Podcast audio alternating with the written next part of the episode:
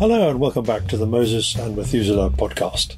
I'm Jonathan Davis, and in this series, Peter Seilern and I draw on our many years of working in the financial markets to chew the fat about current topics of interest.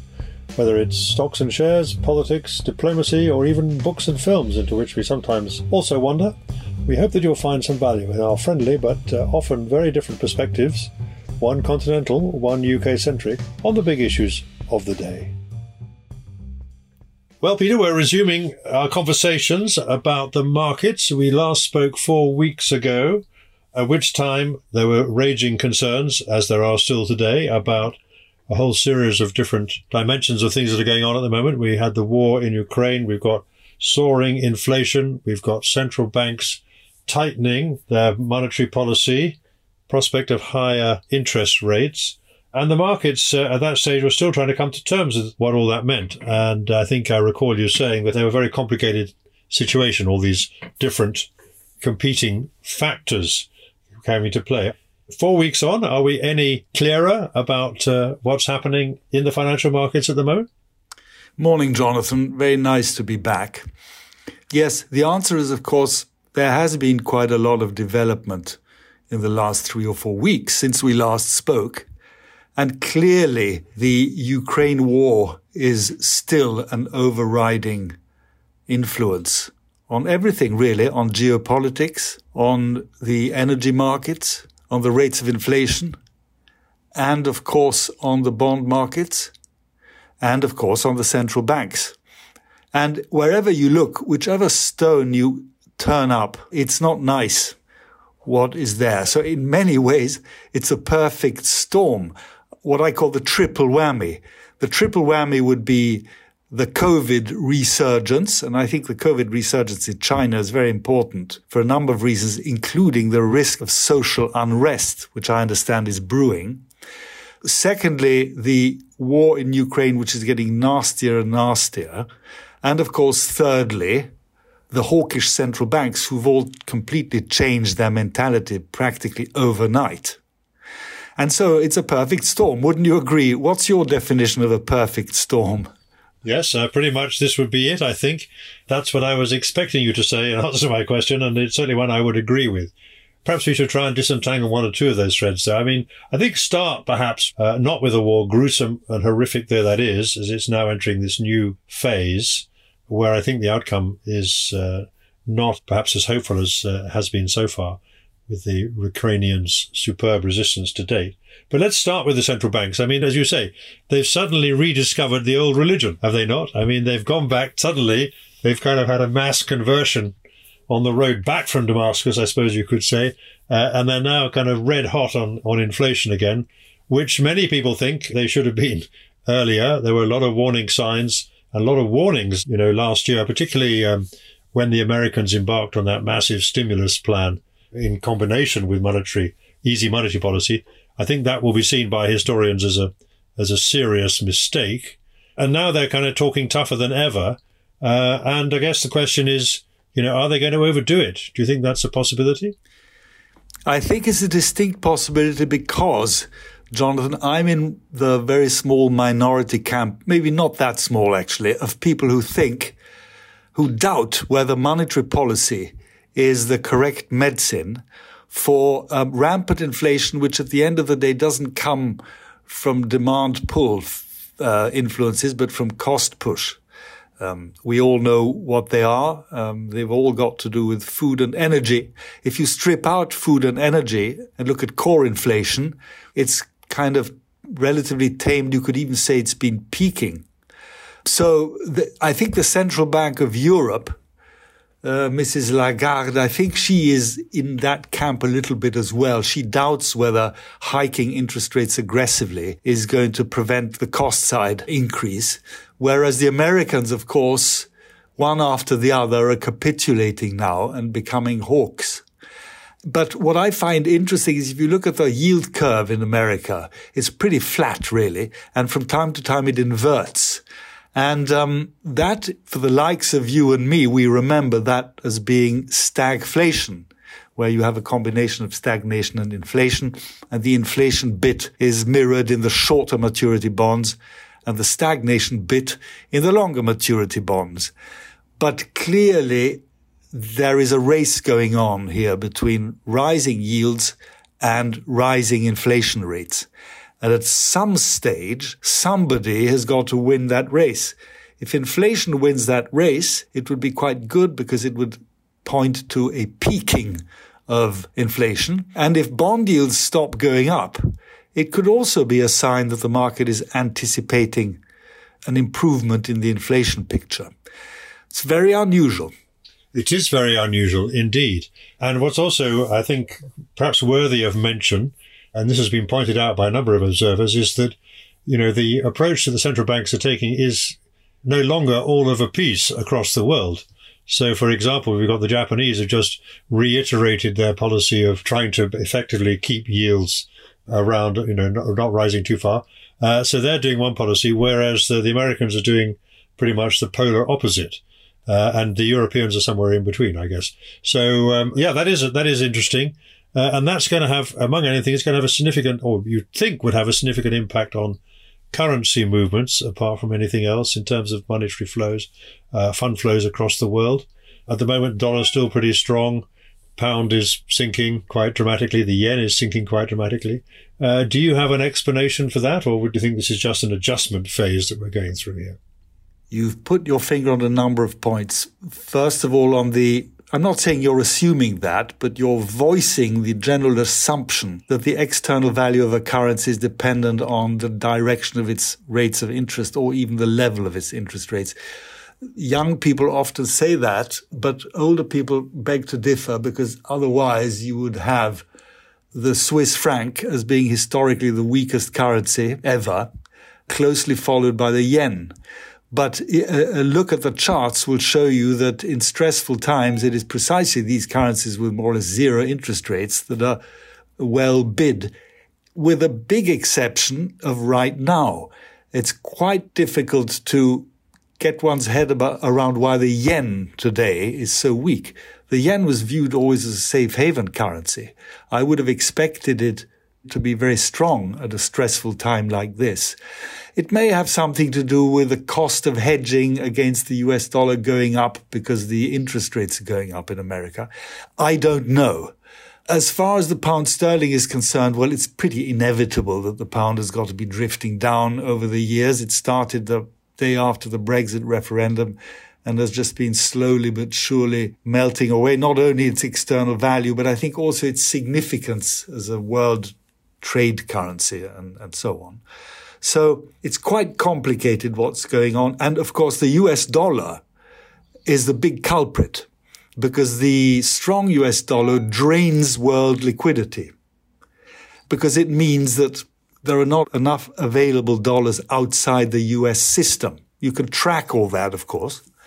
And that's very bad for emerging markets, especially those bonds that are non-investment grade whose yields have shot up above investment grade bonds.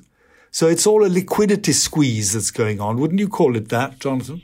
I think I would, yes. I mean, I wasn't, I'm not subscribing to any particular theory myself about uh, what drives these things, but I think it is a factor, and it's certainly been a factor that I think it's had an impact on the uh, equity markets in particular, because, you know, at the margin, that does have an importance, what's happening to the dollar, as you say uh, and in particular on emerging markets, which remain very under the cosh, so to speak. So if we look at the bond market, though, I mean, pretty much, as you say, shorter term bond yields have been going up. There's no sign yet that they've stopped. Let's put it that way. They still seem to be rising. If you look at the charts, they still seem to be in pretty robust form. But there has been this uh, flattening yield curve, as you say. Uh, so it's still a very confused picture.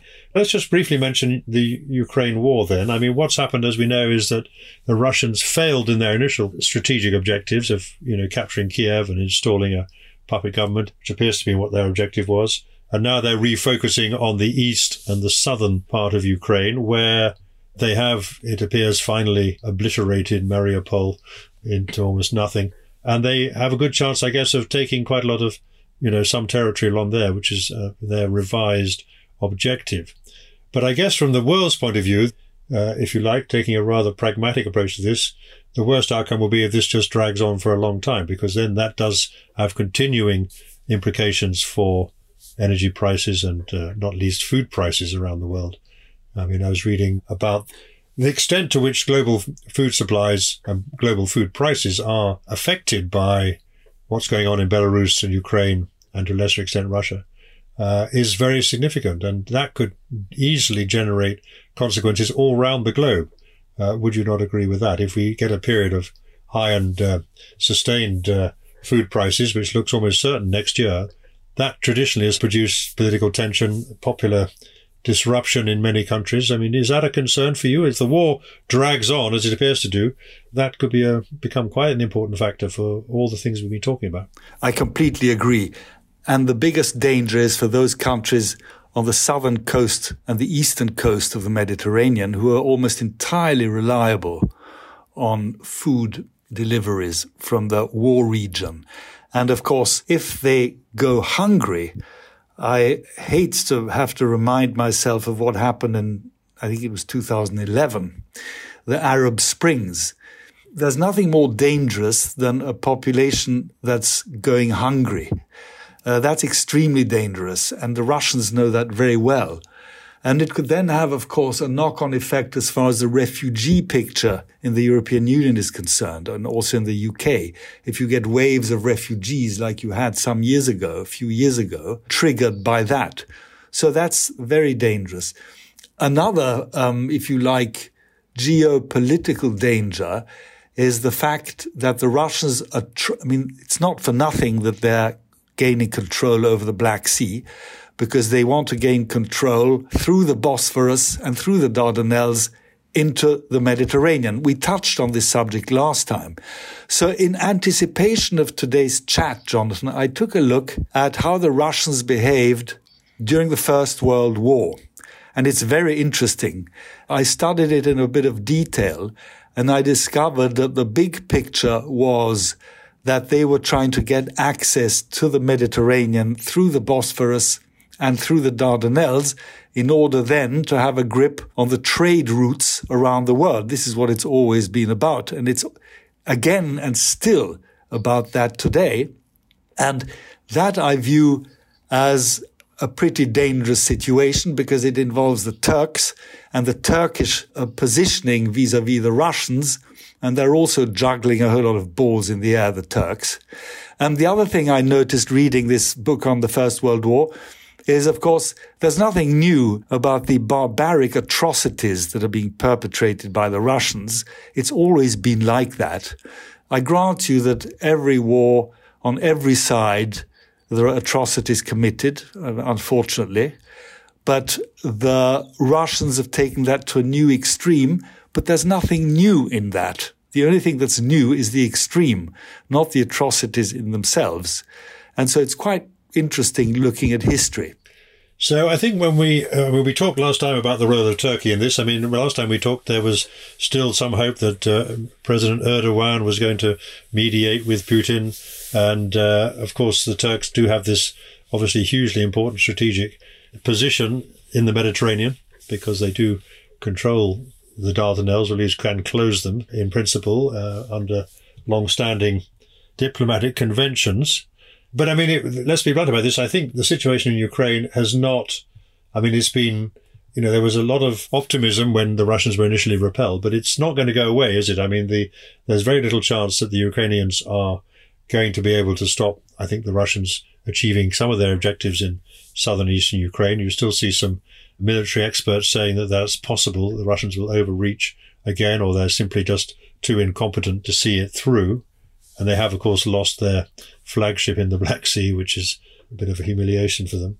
Uh, but there's no sign that uh, Putin is giving up on his ambitions. Let's put it that way. In fact, he's, if anything, he's sort of doubling down.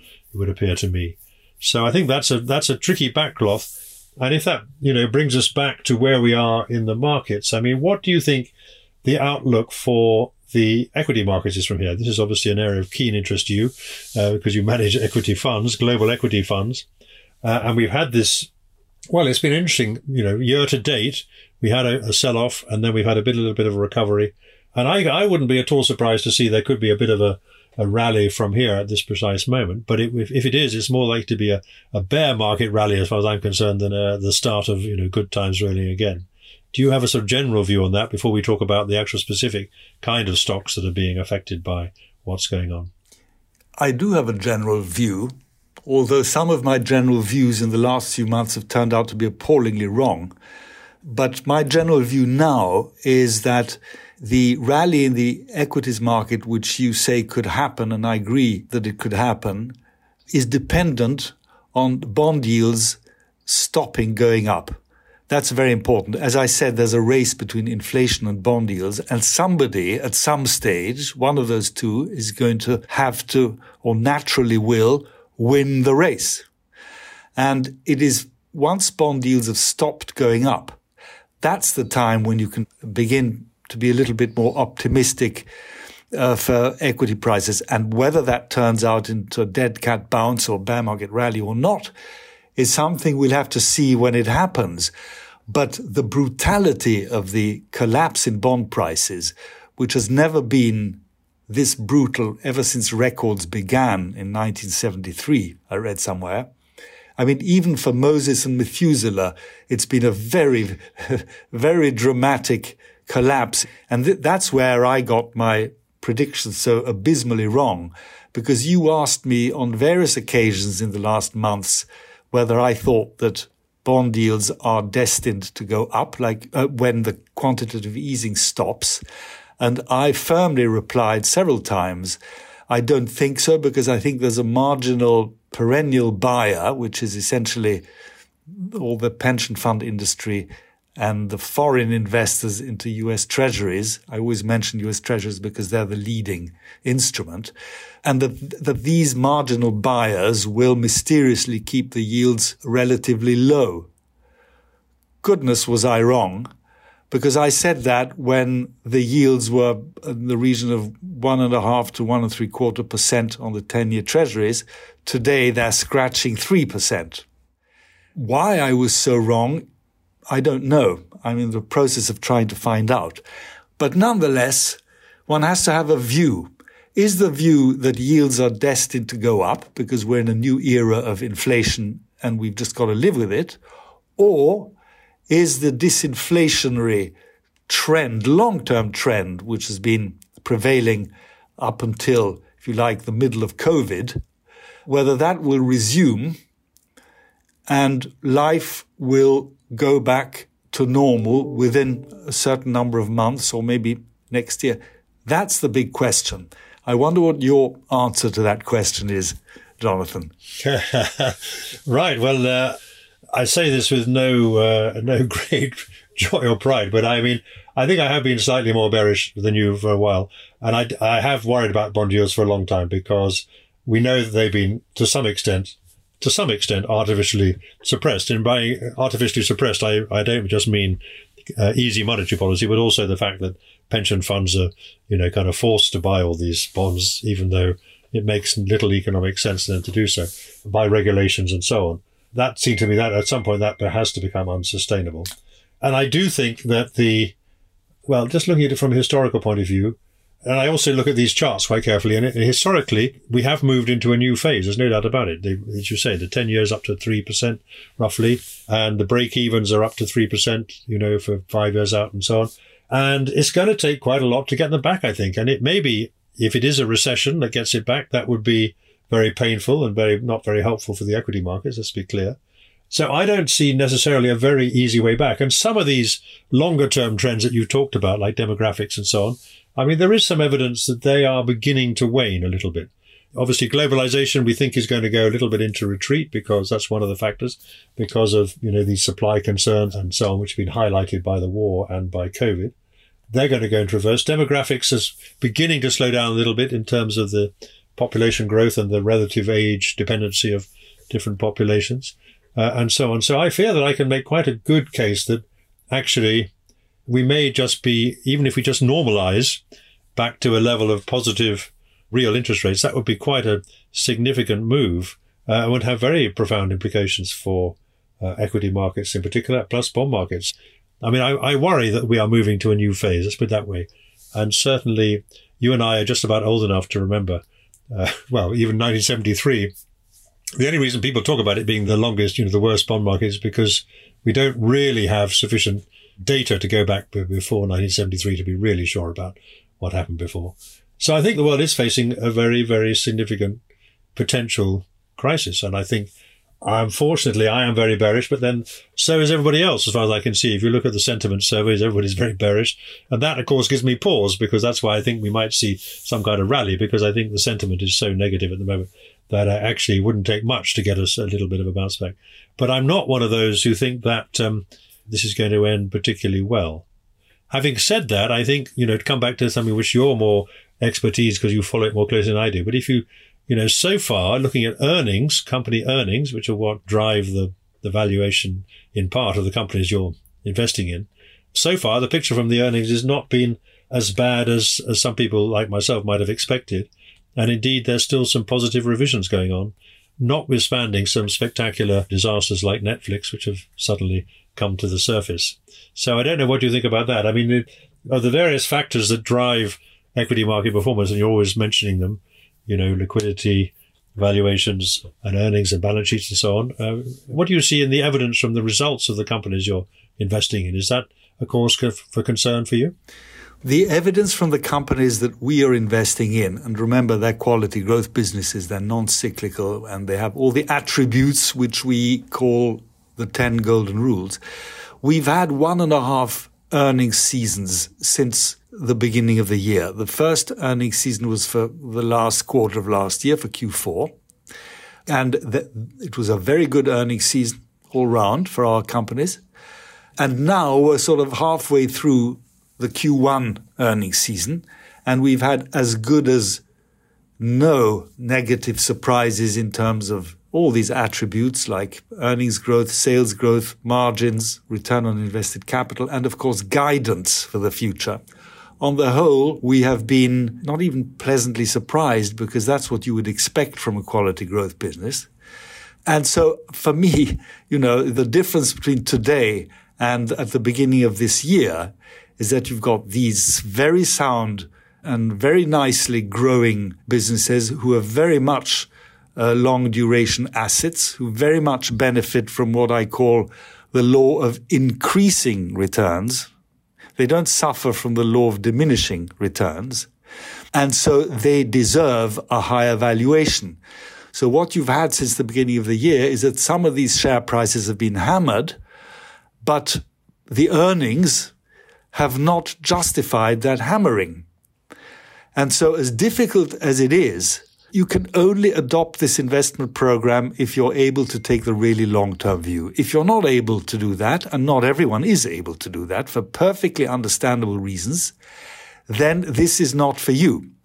I, as you know, I'm a great disciple of this investment philosophy. So to me, these investments suddenly are presented on a relatively silver plate and uh, and so I'm on the buying side. But then you'll accuse me of always being on the buying side, and I will agree. I am always on the buying side. Well, you are. Your philosophy requires you to be essential, and, and that makes a lot of sense for long-term investors. The issue you talked about last time was whether or not you know, if the earnings are coming through fine and these companies don't have obviously particular worries about rising bond yields because they don't they have very strong balance sheets. So it is really a lot about inflation, but in particular about pricing power. Last time we spoke, you said you and your team were intensely studying how far pricing power might impact on some of these companies. I mean, some of the companies presumably have higher input costs relative to their, their revenues. They all have good margins, but some will be more affected by inflation in their input costs. Have you been able to come to a kind of firm conclusion about this? I mean, they, have all the companies you've got still got pricing power, the same pricing power, or is it too early to say? It's not too early to say, and they do all have the same pricing power. The question is whether they're uh, willing to use that pricing power and to ramp up their prices. Some of them do, some of them don't. But don't forget that the input costs would be probably more important for obviously for industrial companies, but we are invested to a very important extent in what I call the knowledge based economy, where things like input costs are slightly different. You've got to look at it from a slightly different point of view. Then we've got certain investments where there are input costs. Uh, certain branded companies like Nike or Adidas or Inditex, so on, who do suffer from input costs.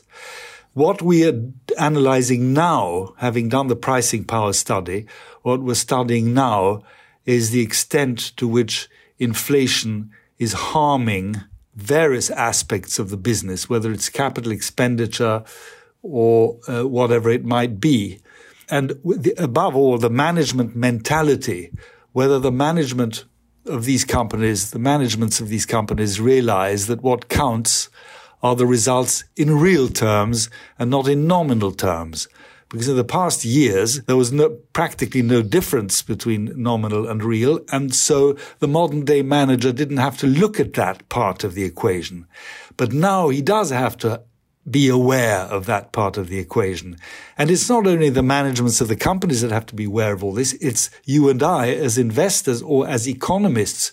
You know, if you have GDP growth of three and a half percent or four percent nominally, which would be a very healthy rate of growth, but then it's all wiped out by inflation. And in real terms, you have a negative rate of growth. It does rather complicate the picture um, for the first time in many years. And so the old investors like you and I have to rack our brains and put our memories to work and, and remember what it was like at the time.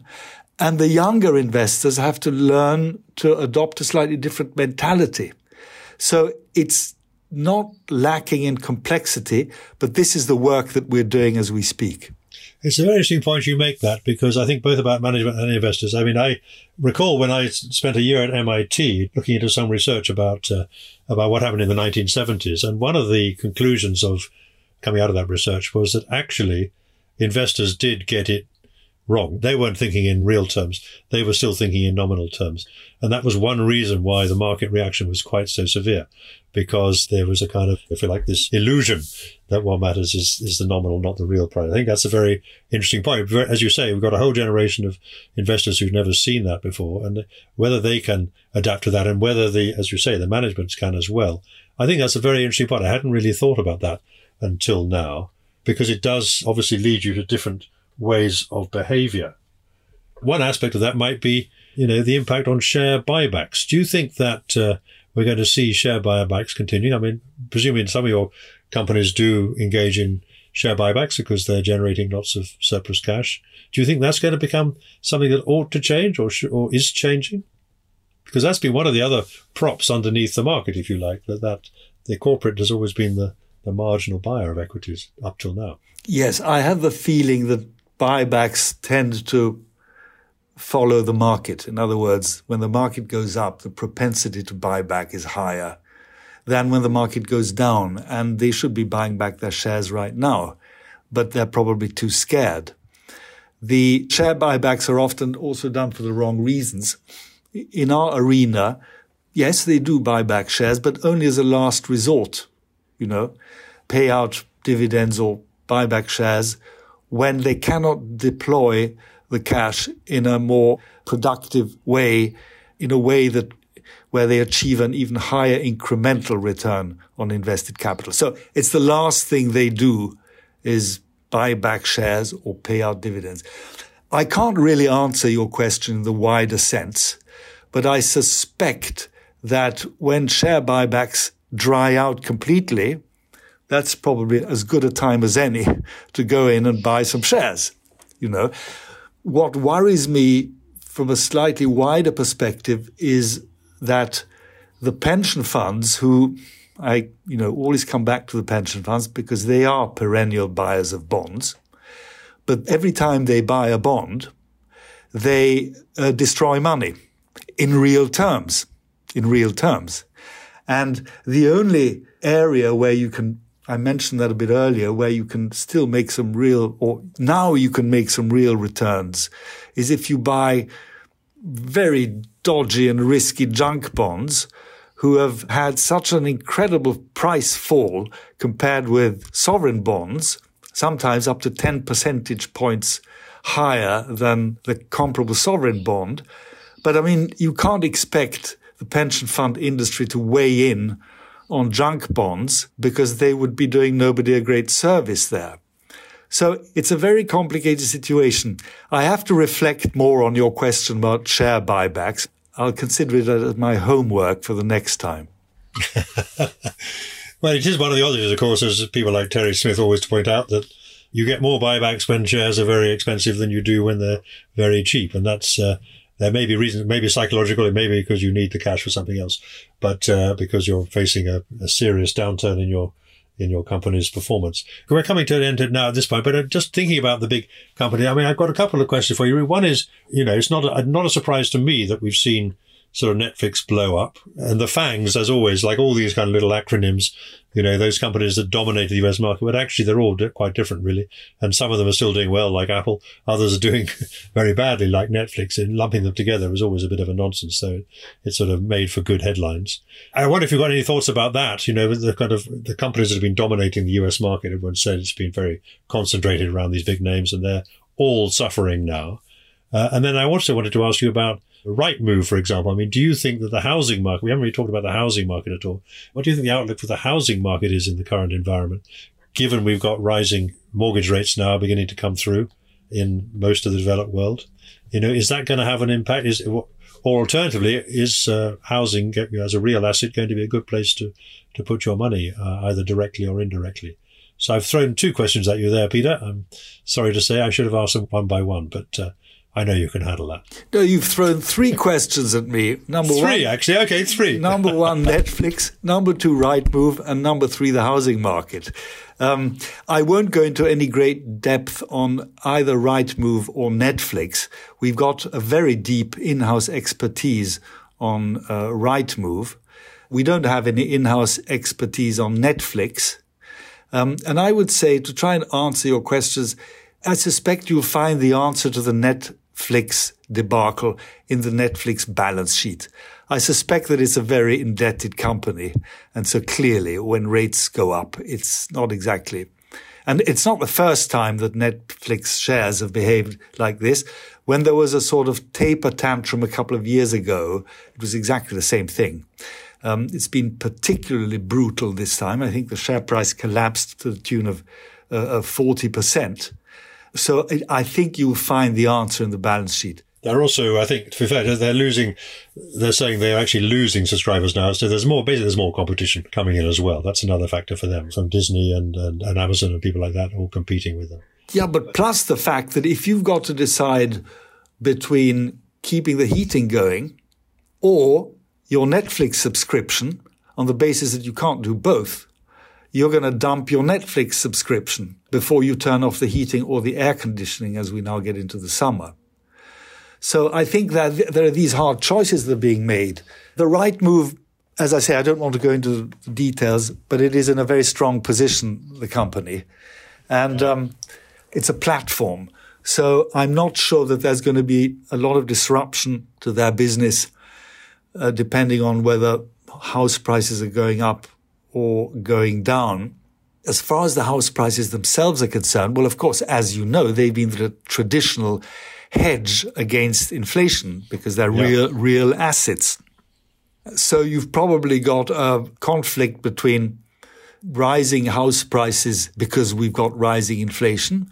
But on the other hand, house prices, and I think that's especially the case in, in the UK, have been rising very strongly.